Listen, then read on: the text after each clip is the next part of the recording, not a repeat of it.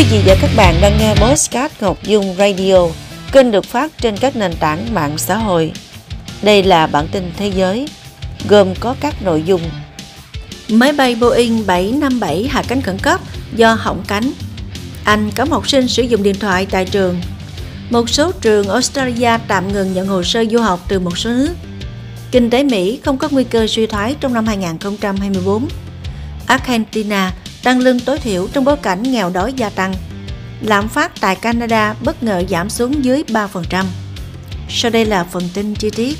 Thưa quý vị, theo Tân Hoa Xã, hãng hàng không United Airlines của Mỹ ngày hai mươi tháng hai xác nhận một máy bay Boeing bảy năm bảy hai trăm mang số hiệu ba năm bốn trên hành trình từ thành phố San Francisco, bang California đến thành phố Boston, bang Massachusetts đã phải hạ cánh khẩn cấp do hỏng cánh. United Airlines cho biết vụ việc xảy ra vào ngày mười chín tháng hai do trục trặc đối với cánh cảng, song không nêu rõ nguyên nhân của sự cố này. Một đoạn video mà hành khách mang tên Kevin Clark trên máy bay chia sẻ trên mạng xã hội cho thấy tấm cánh cảng đã bị hư hỏng một phần.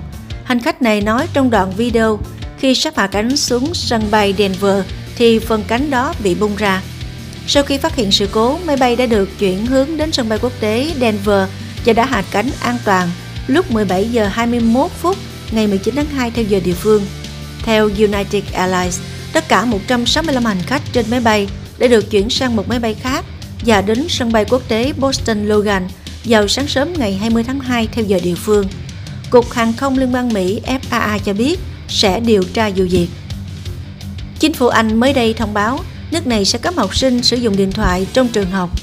Quyết định trên nhằm giảm thiểu tình trạng mất tập trung và cải thiện hành vi lớp học. Theo hướng dẫn mới, học sinh không được phép sử dụng điện thoại trong khuôn viên trường học hoặc phải nộp điện thoại cho giáo viên vào đầu ngày.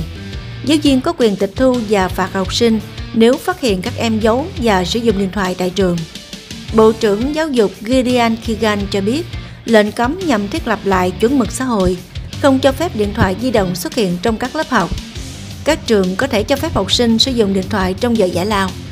Trước đó, theo khảo sát của chính phủ Anh, với học sinh trung học, hai mươi chín phần trăm số người được hỏi cho biết sử dụng điện thoại trong những thời điểm cấm sử dụng như trong lớp học. Điều đó khiến Bộ Giáo dục Anh siết chặt các biện pháp đảm bảo chất lượng cho giờ học. Tuy nhiên, đại diện Hiệp hội các nhà lãnh đạo trường học và đại học Anh cho rằng chính sách mới có thể không tạo nên tác động rõ rệt và cải thiện chất lượng học tập. Tờ The Sydney Morning Herald đưa tin ít nhất hai trường cao đẳng của Australia đã ngừng nhận đơn xin nhập học từ Ấn Độ, Pakistan, Nigeria và một số quốc gia khác, nơi sinh viên có nguy cơ cao bị từ chối cấp thị thực. Bài viết dẫn lời các chuyên gia tư vấn giáo dục cho biết, sự thay đổi của chính phủ Australia trong xử lý hồ sơ thị thực đã gây hoang mang cho các trường đại học và cao đẳng, cũng như các nhà cung cấp dịch vụ giáo dục khác. Theo đó, tỷ lệ từ chối cấp thị thực du học đã ở mức cao kỷ lục sau khi chính phủ liên bang công bố chiến lược di trú mới hồi năm ngoái, tăng điểm bài thi tiếng Anh cũng như yêu cầu sinh viên chứng minh ý định du học thực sự. Imagine Education Australia, một trường cao đẳng dạy nghề và trường dạy tiếng Anh, đã viết thư thông báo gửi tới các công ty tư vấn du học cho biết sẽ chỉ chấp nhận hồ sơ của các ứng cử viên từ châu Âu và mười một nước khác do không chắc chắn về tỷ lệ cấp thị thực và thời gian chờ đợi.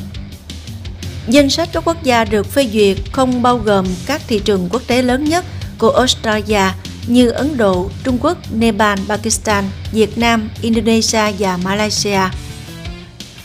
Theo kết quả đo lường mới được tổ chức nghiên cứu Conference Board công bố ngày hai mươi tháng hai, nền kinh tế Mỹ được dự báo sẽ không rơi vào suy thoái, mặc dù chỉ số kinh tế hàng đầu L E I của nước này cho thấy sản lượng kinh tế sẽ đi ngang trong những tháng tới. Chỉ số N L E I của Mỹ được coi là thước đo hoạt động kinh tế trong tương lai, đã giảm không phẩy bốn phần trăm trong tháng một năm hai nghìn không trăm hai mươi tư xuống còn một trăm lẻ hai phẩy bảy, mức thấp nhất kể từ tháng tư năm hai nghìn không trăm hai mươi, khi nước này rơi vào suy thoái ngắn hạn sau khi đại dịch Covid mười chín bùng phát. Đây cũng là mức giảm hàng tháng thứ hai mươi ba liên tiếp.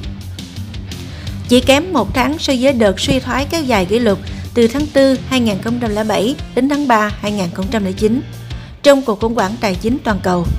Tuy nhiên, so với cùng kỳ sáu tháng trước đó, tốc độ suy giảm L E I đã chậm lại đáng kể và mức suy giảm tăng trưởng đang mức thấp nhất kể từ tháng tám năm hai không hai hai. Theo bà Justyna Zabinska-Lamonica, quản lý cấp cao của Conference Board, trong khi chỉ số L E I giảm tiếp tục báo hiệu những cơn gió ngược đối với hoạt động kinh tế, thì lần đầu tiên trong hai năm qua, sáu trong số mười thành phần của chỉ số này đã tiến triển tích cực trong sáu tháng qua, và L E I hiện không cho thấy một cuộc suy thoái sắp xảy ra. Tuy nhiên, bà cho rằng tăng trưởng trong quý hai và quý ba hai không hai tư của Mỹ sẽ gần bằng không.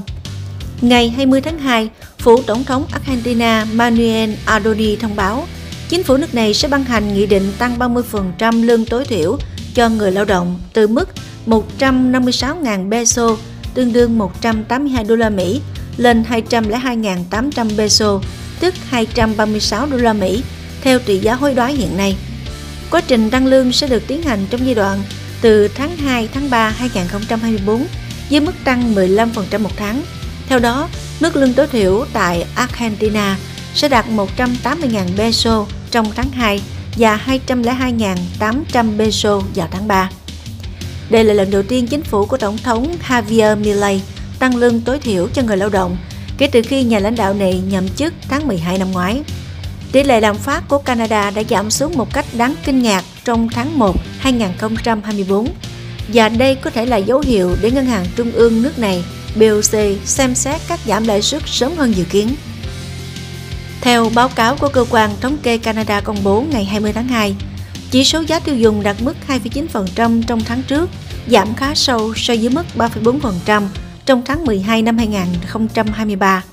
Đây được coi là sự bất ngờ bởi nhiều chuyên gia kinh tế trước đó đã đưa ra dự báo mức lạm phát trong tháng đầu năm hai không hai tư ở Canada sẽ vào khoảng ba phẩy ba phần trăm. Thủ tướng Justin Trudeau đã gọi số liệu lạm phát mới nhất này là tin tốt lành và bày tỏ hy vọng B O C sẽ sớm bắt đầu cắt giảm lãi suất. Vừa rồi là bản tin thế giới. Cảm ơn quý vị đã quan tâm theo dõi.